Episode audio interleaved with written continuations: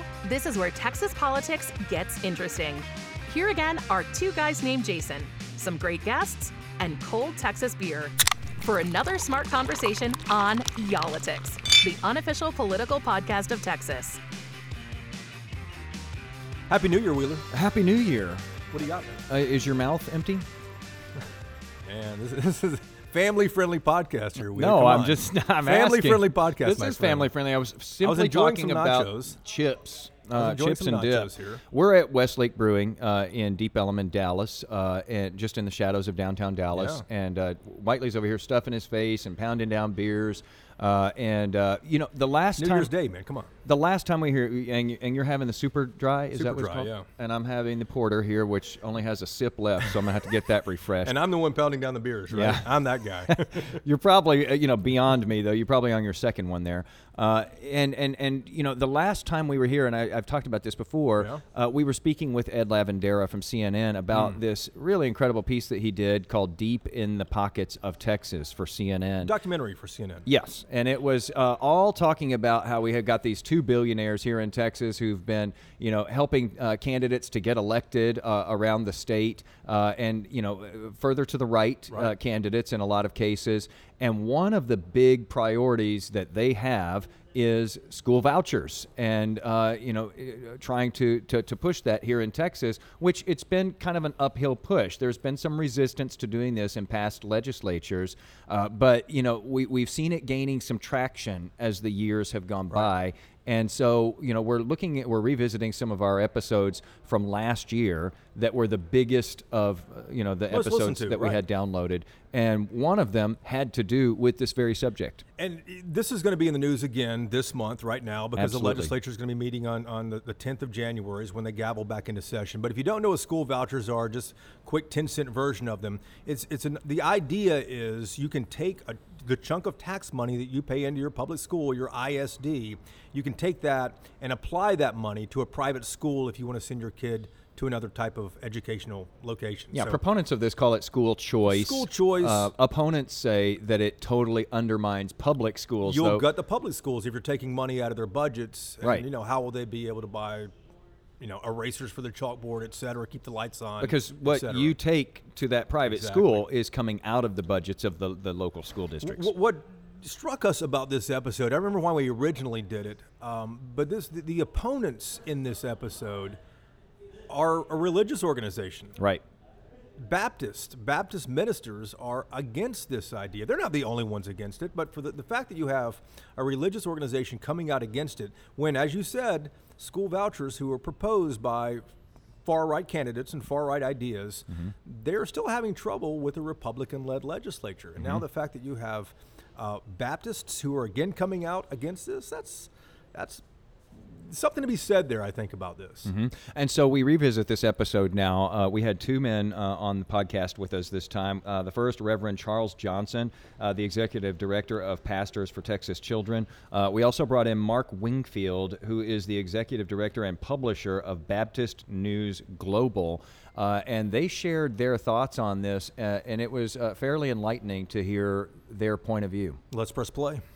All right, uh, everybody, welcome back for another week of uh, Y'all-itics. Jason, what are you drinking today? This is a first for me, my friend. Empty pint glass here today. Wow. Empty okay. pint Uh, glass. you know why, Wheeler? Because we're going to church. So show me what you're drinking, are. man.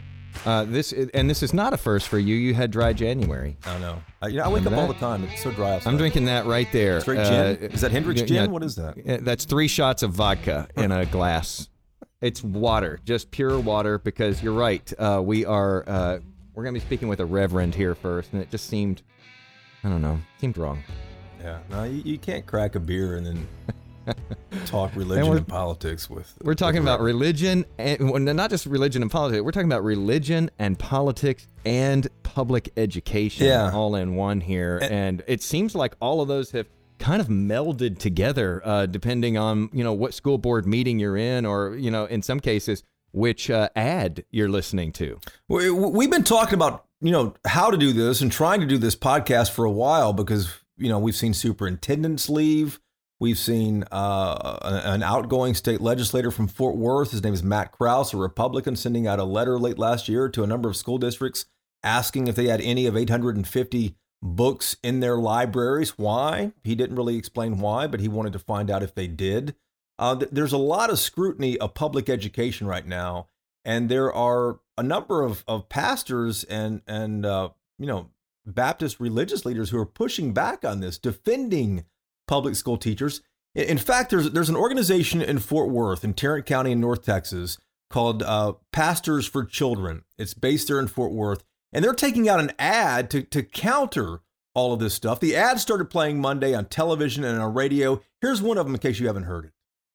Texas public schools are under attack. Hardliners refer to your neighborhood school as a babysitting service and teachers as unemployable adults. They want to close our public schools and send your tax dollars to private and charter schools without taxpayer accountability. Enough with this garbage. It's time to stand and fight for our kids. We are calling on parents and teachers to vote for candidates that will support and protect our schools, not for those that'll destroy them. Political ad paid for by Pastors for Children. So Wheeler, So what there you you have, have you have here, you have evangelicals pushing back against conservatives. Let, let me say that Uh, again: evangelicals pushing back against conservatives. That's what's so odd about this, man. Yeah, it is. And, and and this of course is one of many ads that you're going to be hearing right now because we are in the thick of political season, early voting now underway for the primaries here in Texas. This is a midterm year, bunch of things on the ballot, bunch of people on the ballot. Uh, but you know these folks are basically saying, don't forget about the bottom of the ballot. You know when you start getting into these school board uh, races and, and and these local races, because uh, there is a concerted movement now, as you were talking about, Jason, uh, to to take on public education and to some in, in some cases to take out public education and and push for these voucher programs. And so they're coming out strong, uh, not only trying to get people to vote, but trying to get people involved in this process so that it's not just one side that you keep seeing at these heated school board meetings uh, with these you know beleaguered superintendents who just keep on falling off of the job. Uh, they're, they're leaving in droves. They are. I think there's what eight or nine that are gone from North Texas alone. Um, I looked up jobs the other day for superintendents in Texas, and there were dozens of entries if you wanted Wow. to, you know, try to get a superintendent job. Yeah, I'm just fine with co-hosting uh, Y'all-itics here. yeah. Um, but you know, we, we have two people on our program today, um, and the reason we aren't drinking uh, is because we are going to talk to both of these folks here today. Not that I guess it matters. I mean, we, we've we've had beers with ambassadors and different folks, but anyways, out of respect, we're, we we just want to um, you know put down the pint for today. We have Mark Wingfield on. He is the um, the executive director of uh, Baptist News Global. He's from North Texas. He wrote a, a uh, an op-ed that I found scrolling through Facebook the other day, and the thing started trending. Uh, that's Mm-hmm. yeah, you weren't the only one who saw that in your feed. yeah, it's probably why I showed up in my feed. So it started trending after that. But we also uh, saw in in uh, my Twitter feed uh, a little fight, a little Twitter fight, a little argument going on between U.S. Congressman Chip Roy from Central Texas, a Republican from Central Texas, and an organization that took out that ad you just heard a moment ago called uh, Pastors for Texas Children. So we have on the line with us here uh, Reverend Charles Foster Johnson, who is uh, a part of Texas Pastors for Children. He's also co-pastor of Bread, which is a faith community in Fort Worth, Texas, uh, and he has been pretty busy lately, uh, Jason. Uh, not you know you know in politics, but you know with this ad and on social media. Uh, and uh, not necessarily busy with politics in the way that you know most of the rest of us are engaging. Pastor, thanks for being here. You, you, you have been super busy, as Jason was mentioning, but early voting is also underway. So, uh, have you had you know had a chance to even cast your ballot yet? Uh, you know, Jason, I haven't. We don't endorse candidates. I joke with people, I don't have too many uh, confidential or discreet statements to make about public education. I kind of have one note and I hit it hard and loud and often. What what note is that then? Yeah, that the whole community should uh, overwhelmingly, unanimously support public schools. Yeah. and and teachers are our first responders, and they are frontline workers for the common good. And the teaching profession should be among uh, the most esteemed in the community. And we should turn the classroom over to that well trained, God called teacher. And that that is a moral uh, obligation and a moral provision. Therefore, clergy should be uh, the chief public education advocates. Well, Pastor, if if I'm watching the news, there, there's a lot of evangelical Christians that that uh, you know I, I, would think probably don't agree with you. What do, what do you say to them? Yeah, I don't know if that's correct, Jason. It does seem that way, doesn't it? I think what we have is some of our political leaders who have gotten the memo from highly politicized factories in Washington, disinformation factories, to attack public school teachers.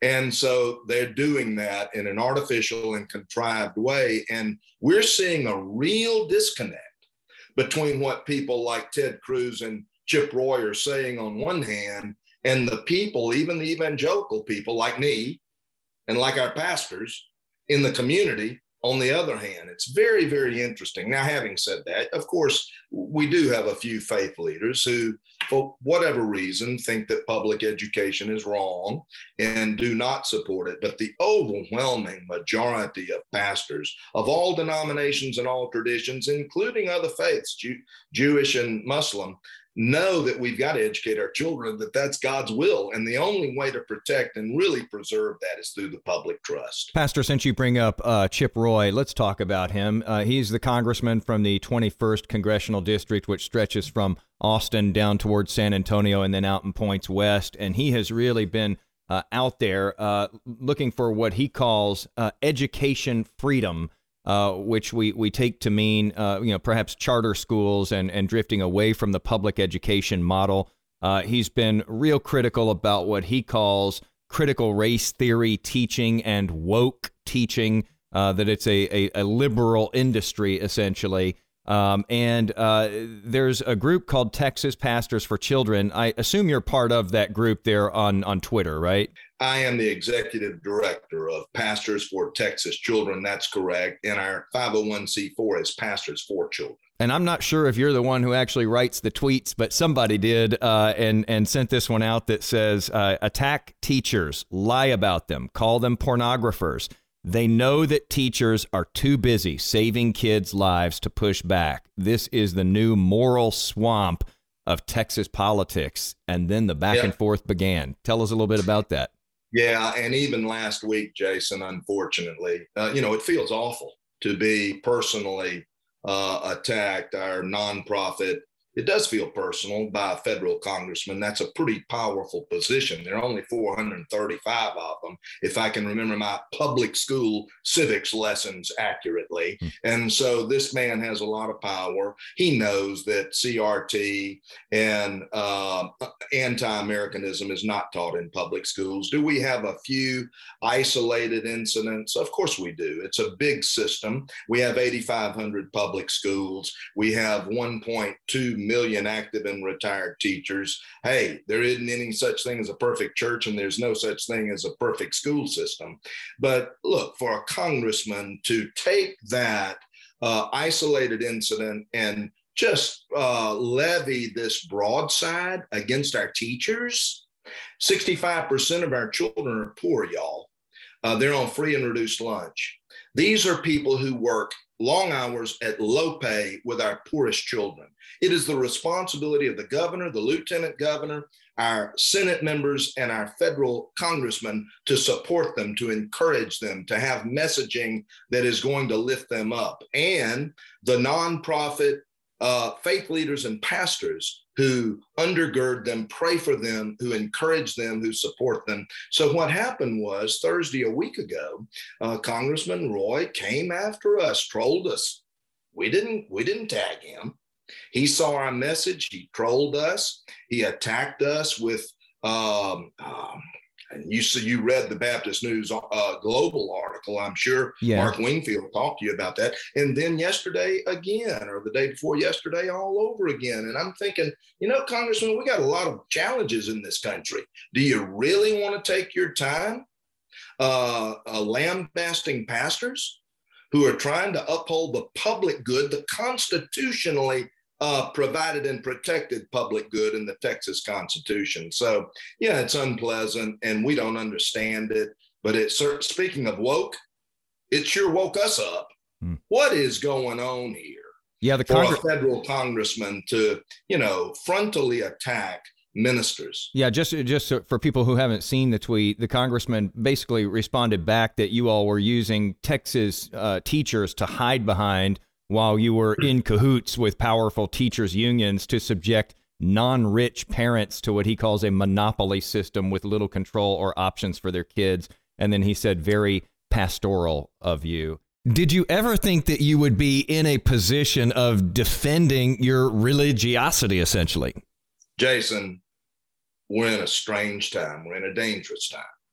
No is the answer to your question. And, you know, everybody is just nonplussed. Uh, Republicans, Democrats, conservatives, moderates. You know, we've got a few liberals in Texas, not many. They all probably live down there in Austin, so maybe Congressman Roy's perspective is a little uh, is a little skewed down there.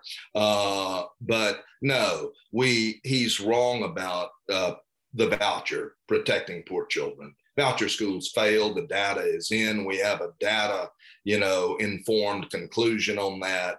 Uh, poor children are much better off in our traditional public schools. Do we have issues and problems, challenges? You better believe we do. I mean, we're at 44th in the nation in per pupil spending in Texas. It could start by properly funding our schools, but to take that four or five thousand dollar voucher, that doesn't pay for a quality education for a child. Congressman Roy knows that. No, what that money is going to do is subsidize the private education for affluent families whose children are already in private schools. And he knows that. Those are the people in his political base that he wants to placate. I imagine after March 1st, we're going to see a recalibration of this message. I imagine we're going to see a uh, sort of, you know, Congressman Roy and Senator Cruz lightening up a little bit so as they sort of track back toward the center to get some of those moderate Republican votes. But we just think it's egregiously wrong. So you think, uh, Pastor Johnson, after they get through the election, they, they won't have to to use this rhetoric and go after public schools as much after their their voters have already turned out and, and cast their ballots in, right? That's why we say we're in a moral crisis, Jason. Well, Pastor, what do you think the end game is for these conservative lawmakers? They don't know, and we don't either. Hmm. Their whole project is chaos. Uh, they they have no plan, they have no purpose, they have no clarity of vision. The scripture says, "Where there is no vision, the people perish," and we are in it right now. We've got an education crisis, we've got a healthcare crisis, you know, we've got an energy crisis. Uh, this this state is in a very tenuous place right now. So, Pastors for Children, uh, you've got uh, some radio and television ads, some spots that are coming out what is it that those are aiming to do? What is the, what's sort of the call to action on those? We are trying to uh, um, empower and embolden the community to find their voice, to stand up and speak out for public education. We've got to disconnect, guys, between the community at large and the public school in the neighborhood because voting, you know, the people who are voting are older people whose children are no, they're a product of public schools, mm. but their children increasingly are, are, you know, are out of school. They don't have children in public schools, and they are more susceptible to the disinformation campaign coming out of the Heritage Foundation, the Charles Koch funded Heritage Foundation and Cato Institute, these powerful so called think tanks in Washington that are funding this malarkey. Uh, Texas Public Policy Foundation in here in Texas, uh, Empower Texans, whatever their group is now. Michael Quinn Sullivan is the head of that group, who called uh, public school teachers babysitter several weeks ago. One of our media spots uh, is uh, informing the public about that. We're trying to get them to go vote for a House member, Republican and Democrat, who will oppose vouchers, who will support funding, who will oppose the standardized tests, and who will support turning that classroom back over to the teacher who knows and loves those children and is best able to educate them and assess their educational progress. Yeah, Pastor, some of our listeners might actually start hearing these uh, these ads or seeing them on television here shortly. And and I'm I'm curious because since as you mentioned, the older voters are the most reliable voters who physically show up at the polls all the time. what is a parent supposed to do? I mean, how do they go and differentiate, you know, where someone stands on abortion, gun rights, um, you know, education, vouchers, etc. How do I go in there and, and dig up this information and actually use it to uh, to get something done? Yeah, it's it's confusing, isn't it, Jason? It's a very good question. And I don't think we have any easy answers on that question. I'm going to tell you, you know, we're pastors, we're faith leaders, we're pro life people. Okay. And so we too have, uh, uh, sometimes we're just uh, confused about why education isn't part of a pro life agenda, right? Why education, public education, isn't part of a patriotic pro American, a pro capitalist, pro business kind of uh, message. It ought to be. So, not only, I guess that reminds me to, to say to you guys, not only are we trying to wake up the public at large, the community at large, through parents, through teachers. We got, as I said, 1.2 million active and retired public school employees. What if they were really mobilized to vote? They would be, they would be a constituency, wouldn't they? That could be determinative in an election. Not only are we trying to light a fire under them, we're trying to get public servants like Congressman Roy. You know, I don't know him personally. Another reason why we just don't, you know, we we just don't troll people. We don't attack people personally. Now, if you're a public servant and you're lying about our teachers, we're going to tag you. We're going to call you out every time. Now that's a little bit different than a private citizen that is trying to do, you know, the right thing on behalf of our children and teachers. But we're trying to get the right wing of the Republican Party. I hate to say it. I'll get to the Democrats in a minute, guys. Hmm. Just give me a minute. But the right wing of the Republican Party that's gone whole hog for vouchers, which are failed, basically is diverting public money to private interests for personal financial gain. Now, let me, in the same breath, let me talk about those Democrats that are in Austin and Dallas and Fort Worth and San Antonio. Their privatization model of choice is charter schools. Now we've got charter schools popping up all over the state that do the same thing, that take our public money without proper accountability and oversight and send them, channel them to private interests. So we're an equal opportunity offender. You know, we have a way as we're not used to as pastors making everybody mad, y'all. And we don't get that. You know, we're just trying to do to Article 7, Section 1 of the Texas Constitution, a general uh, uh, diffusion of knowledge being essential for the preservation of the liberties and rights of the people, the legislature of this state shall make suitable provision for public free schools. We look at Genesis chapter 2. God brought all the animals to the human to see what the human would call them. That's education.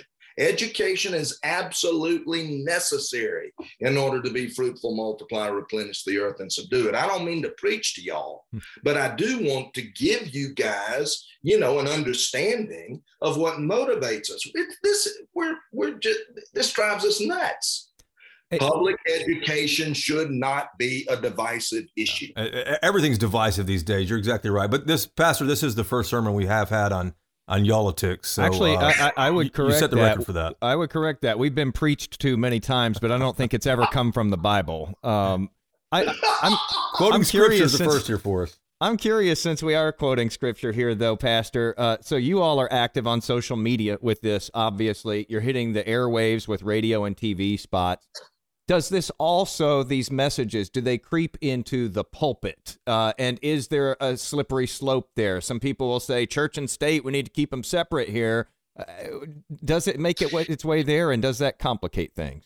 Jason it's an it's an insightful question. I'm gonna you know i'm try to be honest in everything i say even when it doesn't fit our platform. Pastors are frightened today. And pastors are definitely cautious and pastors are trying to hold their congregations together during COVID. Their people have scattered. They're just now coming back in person, right? After a long time of isolation and a long time of, uh, as I as I say, the dis the the the fragmentation of the congregational life. So I will say, our pulpit pastors are looking to us to deliver their message.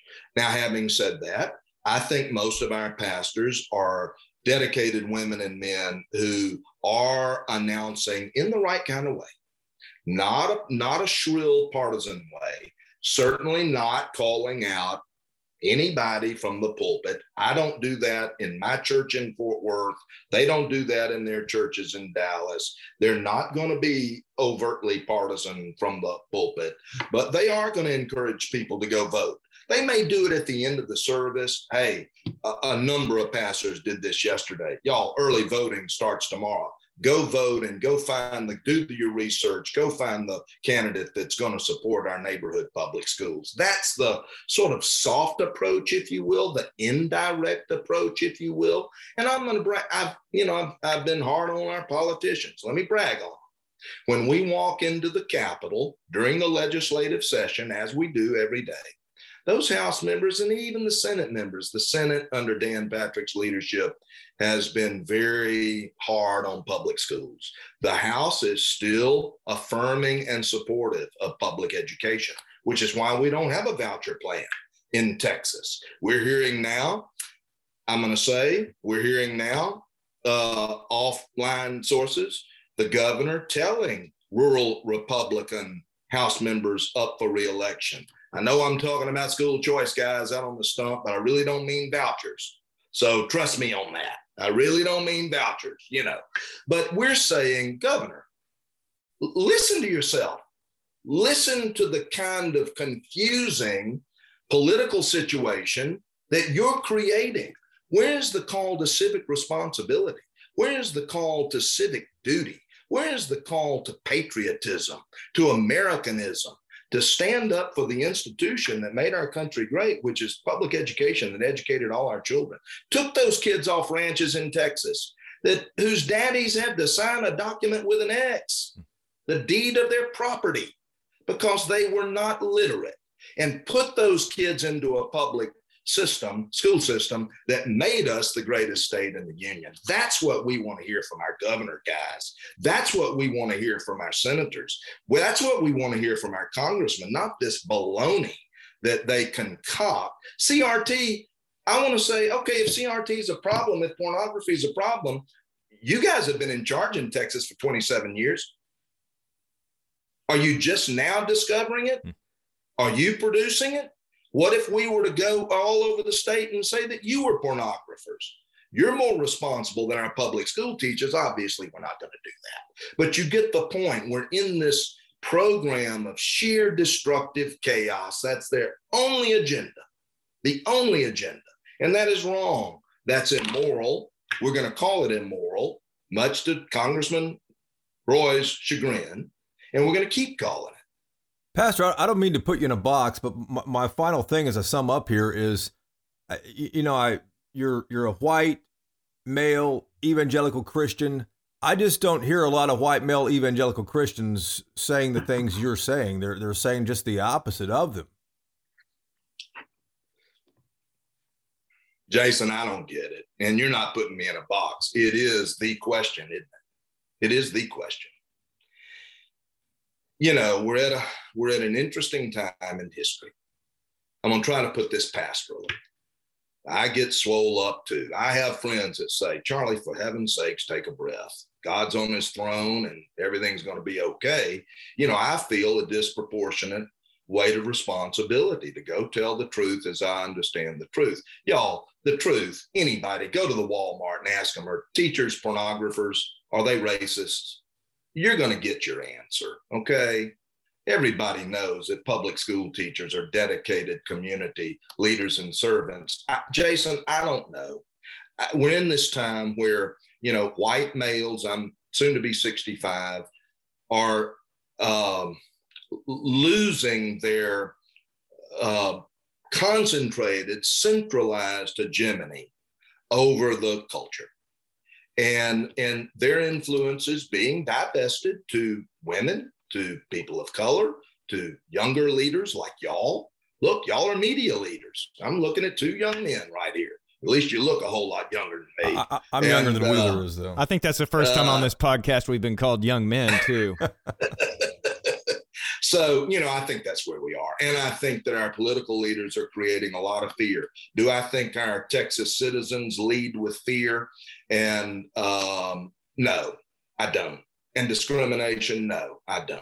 Do I think our pastors preach that from the pulpit? No, I don't. I just think that, you know, some, some of our pastors have been co opted by these divisive political leaders who are advancing their political platform on the backs of public school teachers. Let that sink in, gentlemen. Let that sink in. These are the people who are with our poorest children all day long, every day, working 60 hours a week. And these politicians are attacking them, not on our watch, not without a pushback. And we may be Jeremiah crying in the wilderness, you know, 40 years without a convert. I guess we'll see March 1, won't we?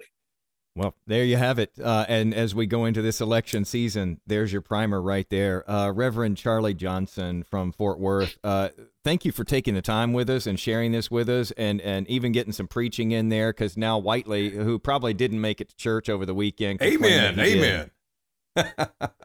you know what, uh, Pastor, happy early birthday to you. Wheeler had, this is a big year for Wheeler also. Um, but but we'll be celebrating you uh, for 65 this year. That, that's fantastic. You guys are great. Keep up the good work, and God bless you.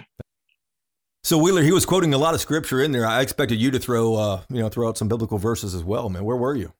It's funny how that happened. Uh, that when he started doing that, your light went off there because we're recording here on it, Zoom. It went oh, off again. Seriously, went- I know. Just now, when you said scripture, it went off again. I do see a message here. I do see some messages happening. I don't know what's going on here, man. I, so I'm glad you got some. I'm glad you got some churching in there, and maybe that improved your religiosity uh, a little bit as well. Big big word um, there. Yeah, you play Scrabble over the is, weekend. What happened? That's a. Where'd you get uh, that? That one? would be like a 64 point word. Uh, but you know, he made some really strong statements there, and uh, he's coming out uh, very forcefully.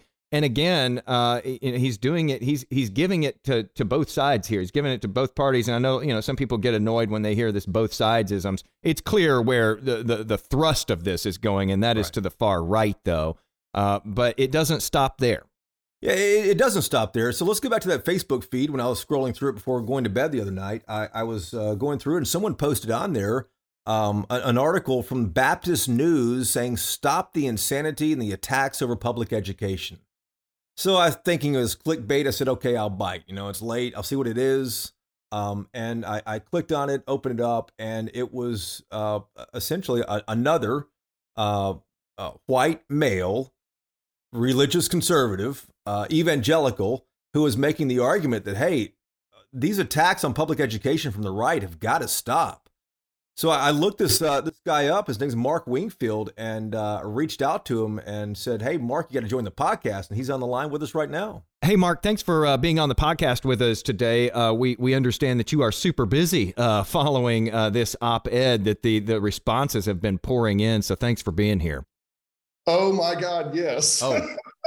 okay, Mark, I want to start with this first question here. You wrote in this op ed, it is disgusting, dismaying, and disheartening to see the continued attack on public education from conservative evangelical Christians and people who pretend to be evangelical Christians, you wrote, but couldn't find John 3:16 in the Bible if you asked them. You said it is time to stop being shocked at this behavior and stand up against it. So my question is, what is someone supposed to do with this information? Well, uh, so my kids are grown. I have, I have twin boys who are 29 years old. We live in Lake Highlands in Dallas. We're in Richardson ISD. My kids went from first grade through 12th grade uh, at Lake Highlands High School and in the Lake Highlands system, right? and had a wonderful experience here. I last year went and spoke at the Richardson school board meeting against banning books because this same group of parents was there just spreading the crazy uh, at the time it was also it was about masks and race and they didn't want their kids exposed to books on you know race that made them feel bad and all this.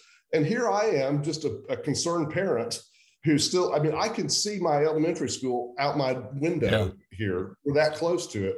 Still involved still have neighbors with kids in the school so i care deeply about it. And you can be heard. Now, unfortunately things have not gone well in our top rated school district because more people uh, who have this view have not stood up. And we've had some Trojan horses, I think, get through on the school board.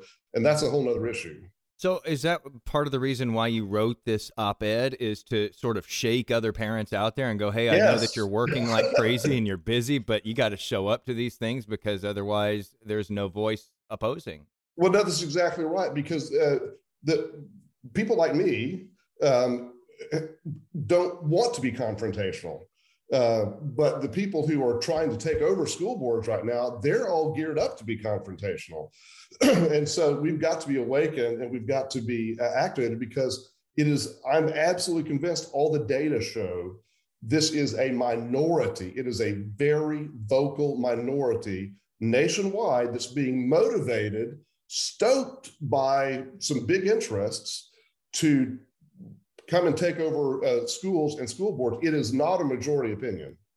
I thought what was really important about your your op-ed, um, Mark, is that you went back and you talked about the history of this. And I grew up in the South, and, and you mentioned some history that I did not know. I was I was part of integration, um, so I, yeah. I, I understand, uh, you know, kind of how some of this unfolded. But I didn't realize uh, all of this here too. You talk about the opposition to this goes back to the 1960s. This is 60 something years old. Um, and, right. and you, you, talked about um, j- just the issues around that. It, it, took me back to thinking about Ruby Bridges, Little Rock, Arkansas, Central High School there when she was six years old. Um, back then, though, you wrote that in order for parents to get away from integration, they would just go through their churches and start their own private schools to protect their kids That's that right. way. I didn't realize that. Yeah, no, that, that was a very, the vast majority of faith based private elementary and high schools in America were started after Brown versus Board of Education. Uh, and there is a direct link uh, in the formation of those, whether you own up to it or not. The, the, the fact is that there was a, a, a surge in this. So I grew up in central Oklahoma. Uh, I was born in 1961, so I'm 60 years old. Uh, and uh, I, I grew up largely in a suburb of Oklahoma City where I did not know a single black person, not one. It was so lily white, right? Because the, the place was so segregated. Uh, so that's one way that happened. But in but even there, we had a you know an independent fundamental Baptist church down the road that had started their own school because of the encroaching secularism, uh, even in the 1970s uh, in in our public school system. so, Mark, you make the argument in this op-ed that it used to be that you know because people didn't want their kids mixing with kids who had uh, darker skin than them, right. that they would send their kids to private school. Uh, and then I, this is an interesting graph in your op ed here. You say, but now the plan has broadened. Parents who want their kids educated in a world that hasn't existed since Little House on the Prairie are desperate to divert taxpayer funding from public schools to support their sectarian private schools. They're not willing to pay the price for being isolationists, and having failed at this unconstitutional effort, they're now trying to take over entire school boards and bend the will of public education to their whims you see this as a, a coordinated thing. You say it's a, a minority of people doing this, but you see this as a very coordinated effort that has been in the works for some time. Oh, absolutely. And there are several uh, national groups, and we've documented this in other stories.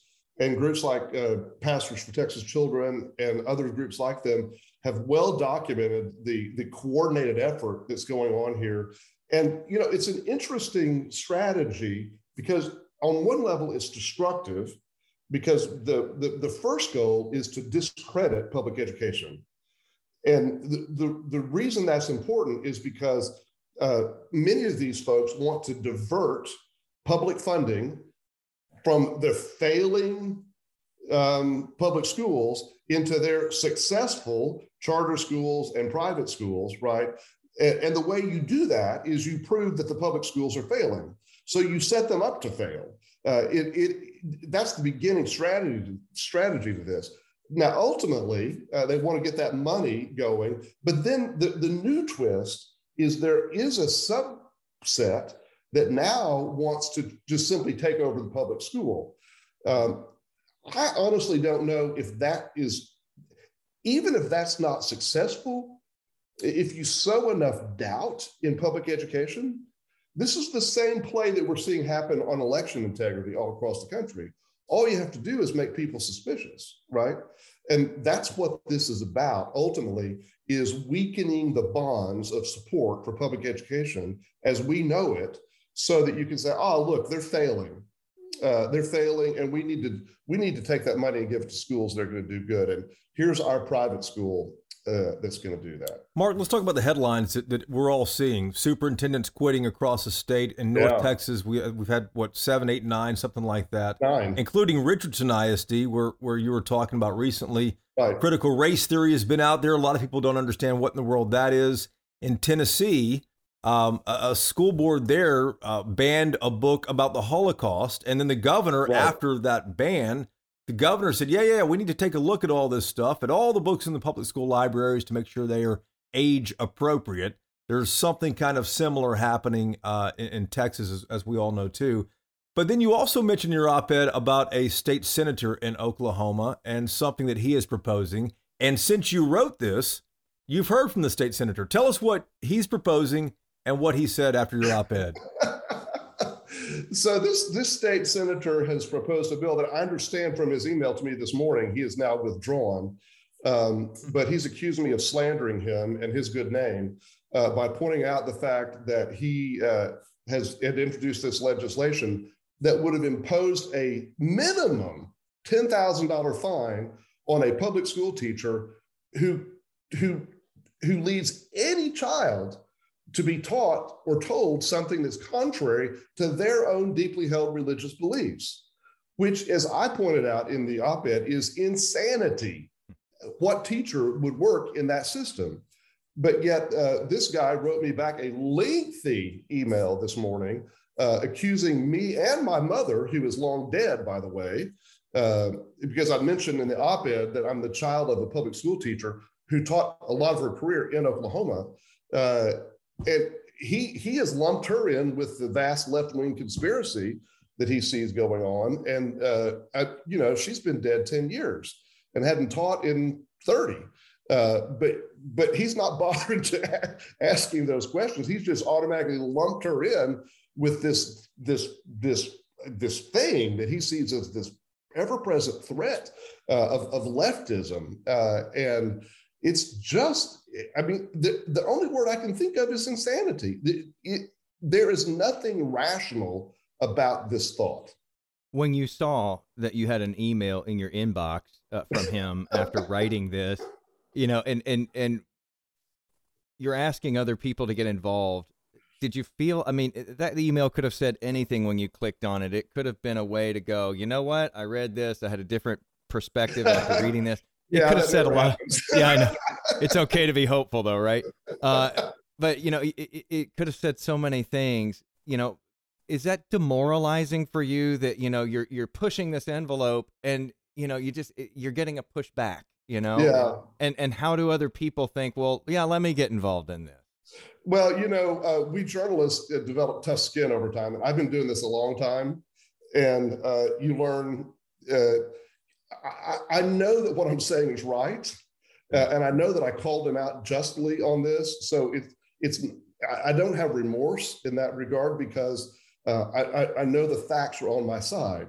He's not dealing in facts. He's dealing in some alternate reality that he sees here, and so it's it's humorous. It's sad.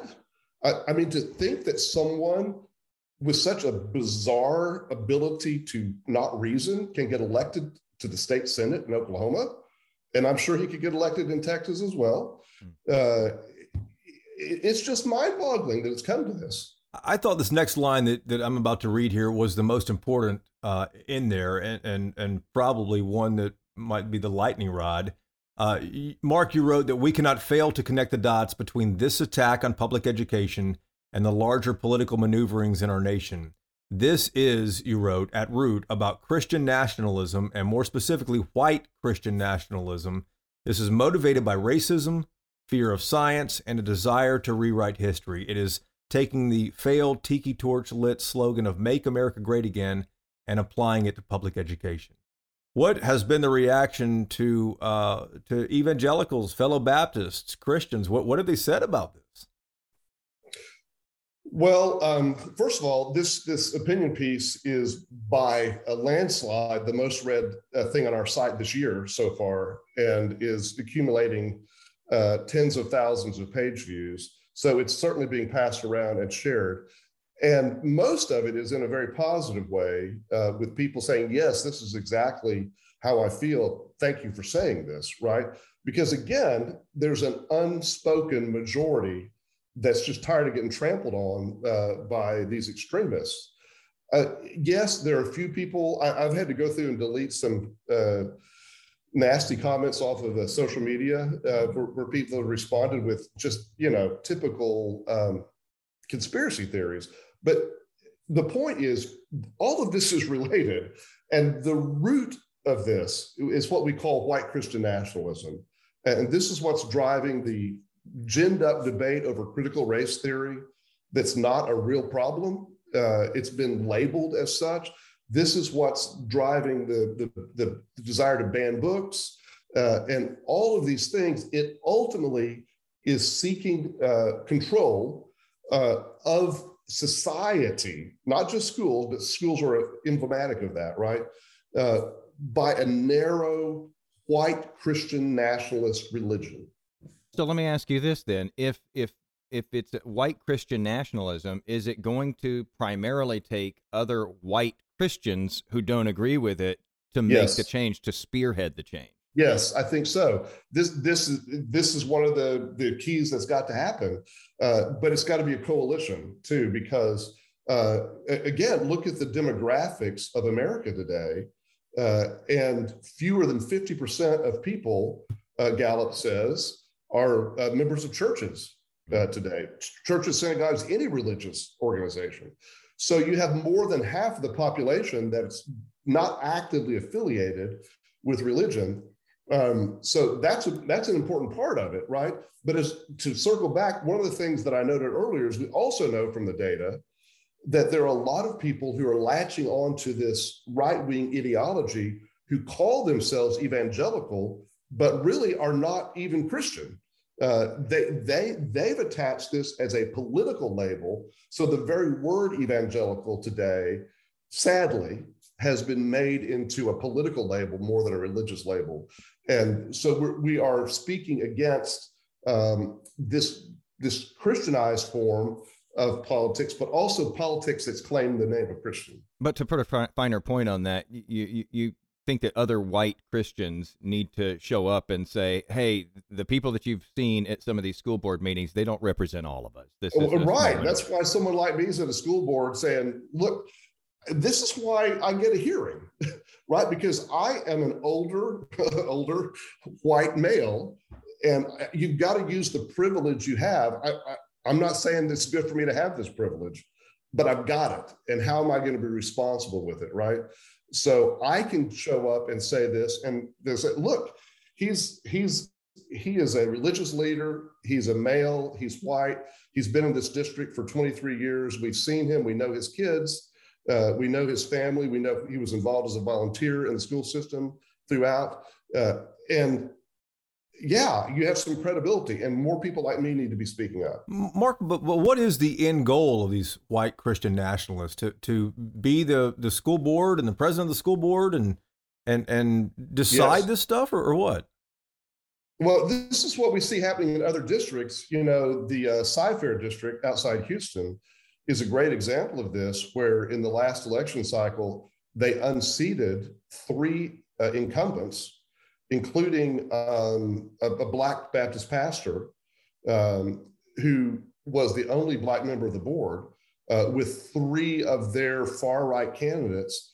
And then they've immediately begun uh, dismantling uh, equity and inclusion initiatives by the district. Uh, that is a strongly diverse ethnic, ethnically diverse district outside Houston, right?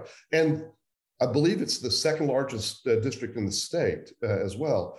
And they're having this effect, right?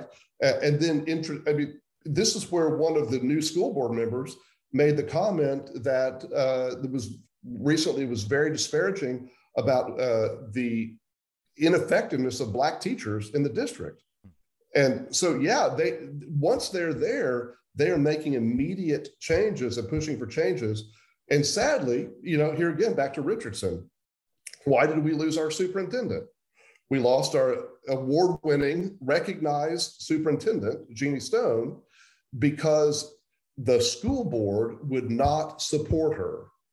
There was not a majority left on the school board that would stand up against the bullies and support her. And she said, I don't have to take this anymore. Well, part of the reason that I think it's so interesting to talk to you about this right now, because of what you just said there, is that early voting uh, is now underway in um, in in the primary this starting this Right. week, and we've got elections coming up this year, and that includes, you know, in some cases, school board elections. And those are the ones that no one pays attention to. You know, it's further down the ballot. Maybe you don't know the names, you haven't really kept up, but be guaranteed that political parties are keeping track of those uh, elections, even though they're nonpartisan.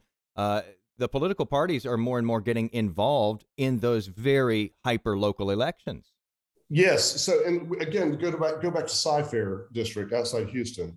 Uh, the Houston Republican Party was deeply involved in organizing the campaign of those three uh, new school board members who who unseated the, the three incumbents in one fell swoop.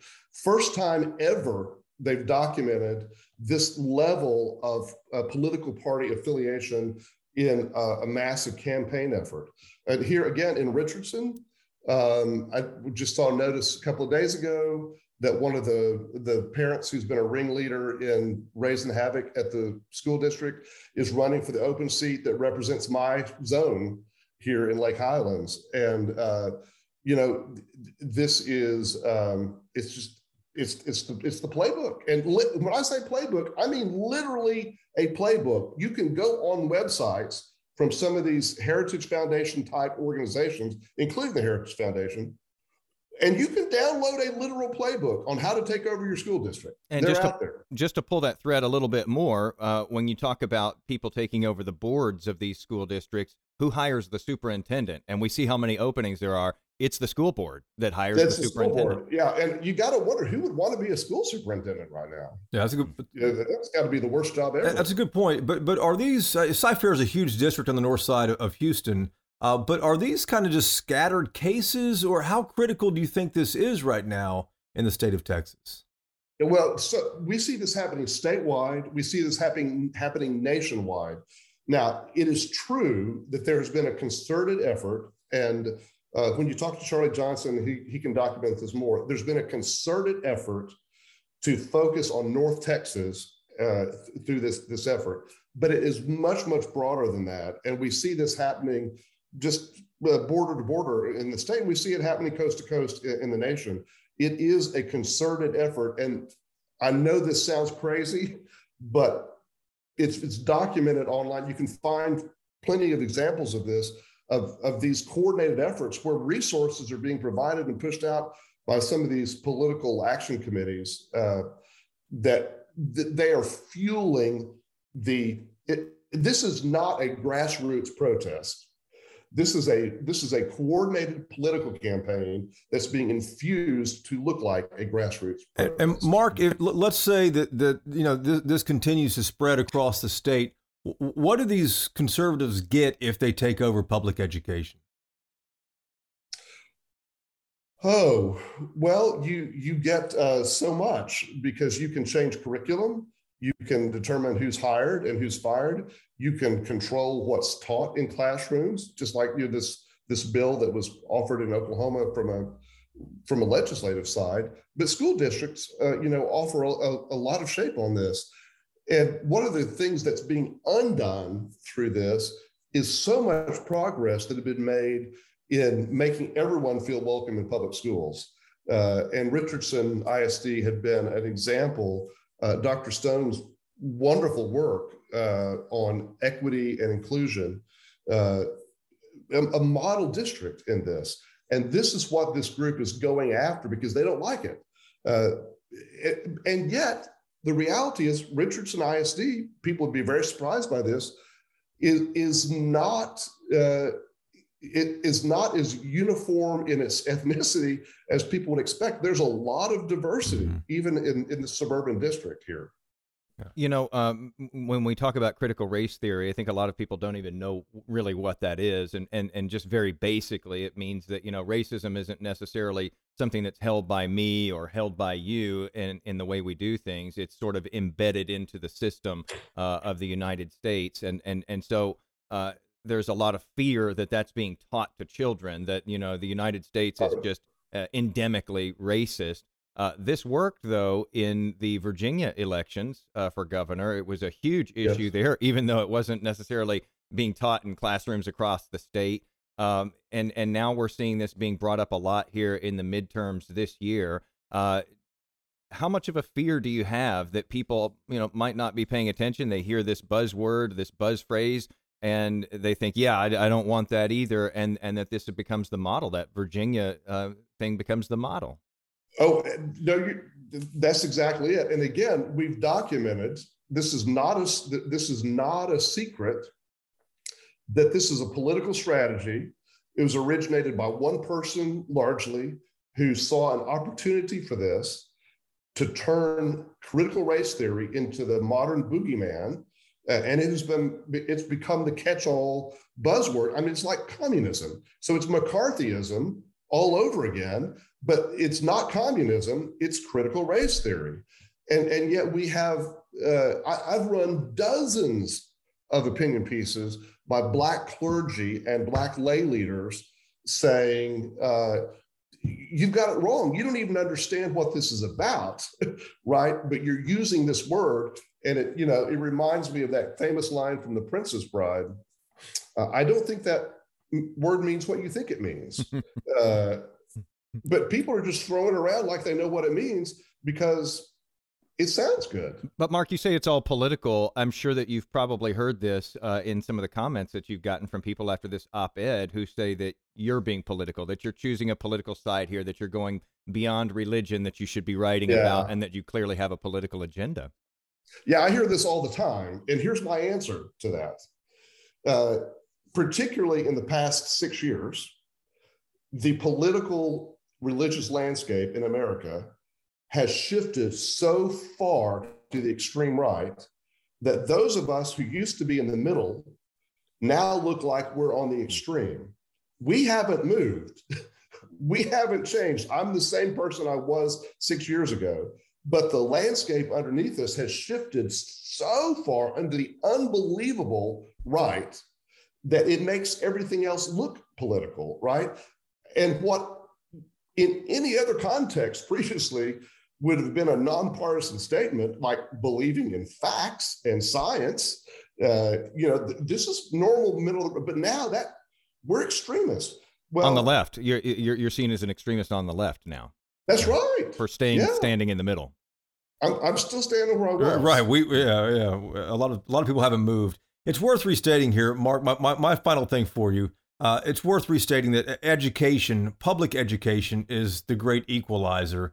And and I, I want to end my uh, thing here with, with another quote you said. You said it's time to make plain that whatever sincerely held religious beliefs that some parents may have, they may not force those beliefs in the revisionist history on all children after this conversation, what am I supposed to do with this information? Because I, uh, you know, my kids are, are school aged children. School, as Jason mentioned earlier, school public, you know, school races just don't get a lot of news coverage because there are so many districts. You know, Dallas has 17, Houston has 20 in Harris County alone. Uh, what do I do with this info, and how do I, uh, you know, protect my own school system? Well, you just highlighted uh, both the, the, the good and the bad of the situation. And the, the, the reason this is a, an effective strategy for this extreme re- religious right group is that it's much, when you think about the number of votes it takes to turn a school board election, uh, it is in the hundreds, not even in the thousands. Maybe, right? maybe not the hundreds, you know that. It is a very small microcosm to do this, right? And so while you, when you can't win elections on a national level or a state level or wherever, it's very easy to come in and win a single school board election. But the same is true for us too, right? If you if you if if if you if you let people know and activate them so that they'll show up and vote, but there's a fired up, activated far right religious base uh, and pseudo religious base that is working on this. And if we are asleep at the switch, they're you're gonna we're gonna wake up and they will have taken over every public school around us with this agenda, and suddenly things things are going to change. Mark, what I just heard there was you telling Whitely that if he really wants to get involved, he should run. at least vote and at least show up. You know, I think one of the things I would say is our existing teachers and superintendents and principals need to hear some love from us. They are embattled, they are worn down. You got the pandemic that's beat them up terribly. You've got parents carping from every direction on things it's a it is the toughest job possible uh, in, in in in education right now. And I think anything we can do to uh, uh, show some love and to show some support, they need to know that we're with them. Uh, yeah, I think that yeah. final point deserves uh, an exclamation put at the end of it there. Uh, you know, we've seen so many superintendents leaving their jobs. Uh, the Texas AFT, the statewide union with 66,000 members, did a poll late last year and found 66% of their members had considered leaving their jobs in the past year. Imagine that while you're listening to this. Your kids going to school, two out of three of their teachers deciding to hang it up. And I, th- I think a lot of people, you know, for all the carping that these teachers get, uh, I think a lot of people are, are very pleased generally with the teachers who are uh, instructing their kids. So, you know, and they should be because we have an outstanding public school system. It's not broken. Uh, can it be improved? Sure.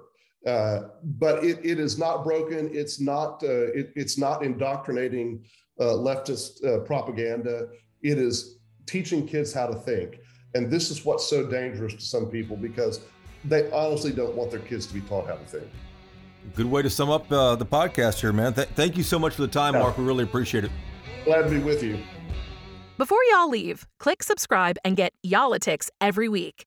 And if y'all want to talk instead of listen, you can reach the Jasons anytime on the Y'all-itics hotline at 214 977 6020 that's 214 977 6020. And so that is uh, the rewind on that. Uh, yeah. Now we do the fast forward as we head into this next legislative session. And interesting thing on the list of priorities for uh, Lieutenant Governor Dan Patrick coming into this legislative session, and you were talking about this, right. Uh, is that, you know, he always puts out this list of legislative priorities and he gets to select really what's going to move through. If it doesn't have his blessing, it's you know going to be kind of difficult. And you didn't see it on there. He, he left it off the list. Now, what was that strategic? If, if it's on the list, he's clearly for it. If it's off, you know, if it's he states that he's against it. He's against it, but he left it off the list, mm-hmm. which now, isn't stating that you're against yeah, it. You're not against it, and you could easily bring it in. It might not be a priority, but it could be something he supports. And could it be brought in at a last minute? Uh, uh, why, why wouldn't? If there's support for it, I mean, we, we, saw what he did with open carry as well too. It didn't have support for the longest time. It mm. was Dan Patrick who who finally helped get that passed. Well, you well. know, and if I didn't want to get the opposition to something that I was interested in, if I didn't want to get them all riled up and ready for battle, I might not publish it either. Yeah. So that's a possibility as well. Greg Abbott, the governor who just got reelected last November, mm-hmm. he said that he is he, he, expressed support for this, which is unusual as well because he hasn't really done that in the past. Mm-hmm. Now, uh, you know, he says he's for it. Dan Patrick, who leads the Senate, Lieutenant Governor, didn't say he's against it. He just didn't include it on his priority list. So, will it show up between now and the end of May in the legislature? Uh, this is one of the reasons why we wanted to press play on this once again, not only because it was our second most downloaded episode of 2022, but also because uh, this could very well be a big fight that could touch pretty much every family in Texas who has school age children, uh, and and it could happen uh, here in 2023. If there's anything stopping this, as you just heard in the episode, there, I think it's going to be the rural Republicans who right. don't have as much access to private schools. They have to rely on on, on the you know town school or the county school and things like that. They've been against this Uh, but will they come around? That's the question. Well, as Ed Lavandera pointed out to us here at Westlake Brewing when Yeah. we did a podcast with him last year, in a lot of cases, the school is sort of the central meeting place in a lot of these smaller rural towns, and it's the town is built around that public school. And in many cases, in those rural areas, the school district is the biggest employer. So you know, it it, it, it runs counter to a lot of people's uh, ideas of what progress is uh, in those places that are very conservative. N- no So doubt. It's going to be an interesting fight if it happens. Get, get ready for that one. There's a lot coming up. Uh, January 10th. So a week from Tuesday, when the uh, legislature gavels back into session, and we're actually going to be heading down there here Yep. within the next few days to, uh, to to kind of preview what all the fights are. But we wanted to play this one for you before we get on the road. Uh, If I'm riding with Wheeler, it's only going to take a few minutes to get from Dallas to Austin. this guy is like, you know, he could give Mario Andretti a run for his money. I told you uh, I've on slowed down. I've slowed down. Have you really? I have. I've made a conscious decision You to put slow a, down. a governor on your 911, or I need a governor on that thing. Yeah? You Uh, should. But we're going to mosey on down to Austin, and we're going to bring you that uh, next week. Uh, and and and you know we're taking Yellow on the road with Whitely's credit card. Yeah, we'll do it. Happy New Year, guys. Find us on Twitter and Instagram. We're at Y'all-itics. Like a post, leave a comment, or let us know the next beer that Jason should try.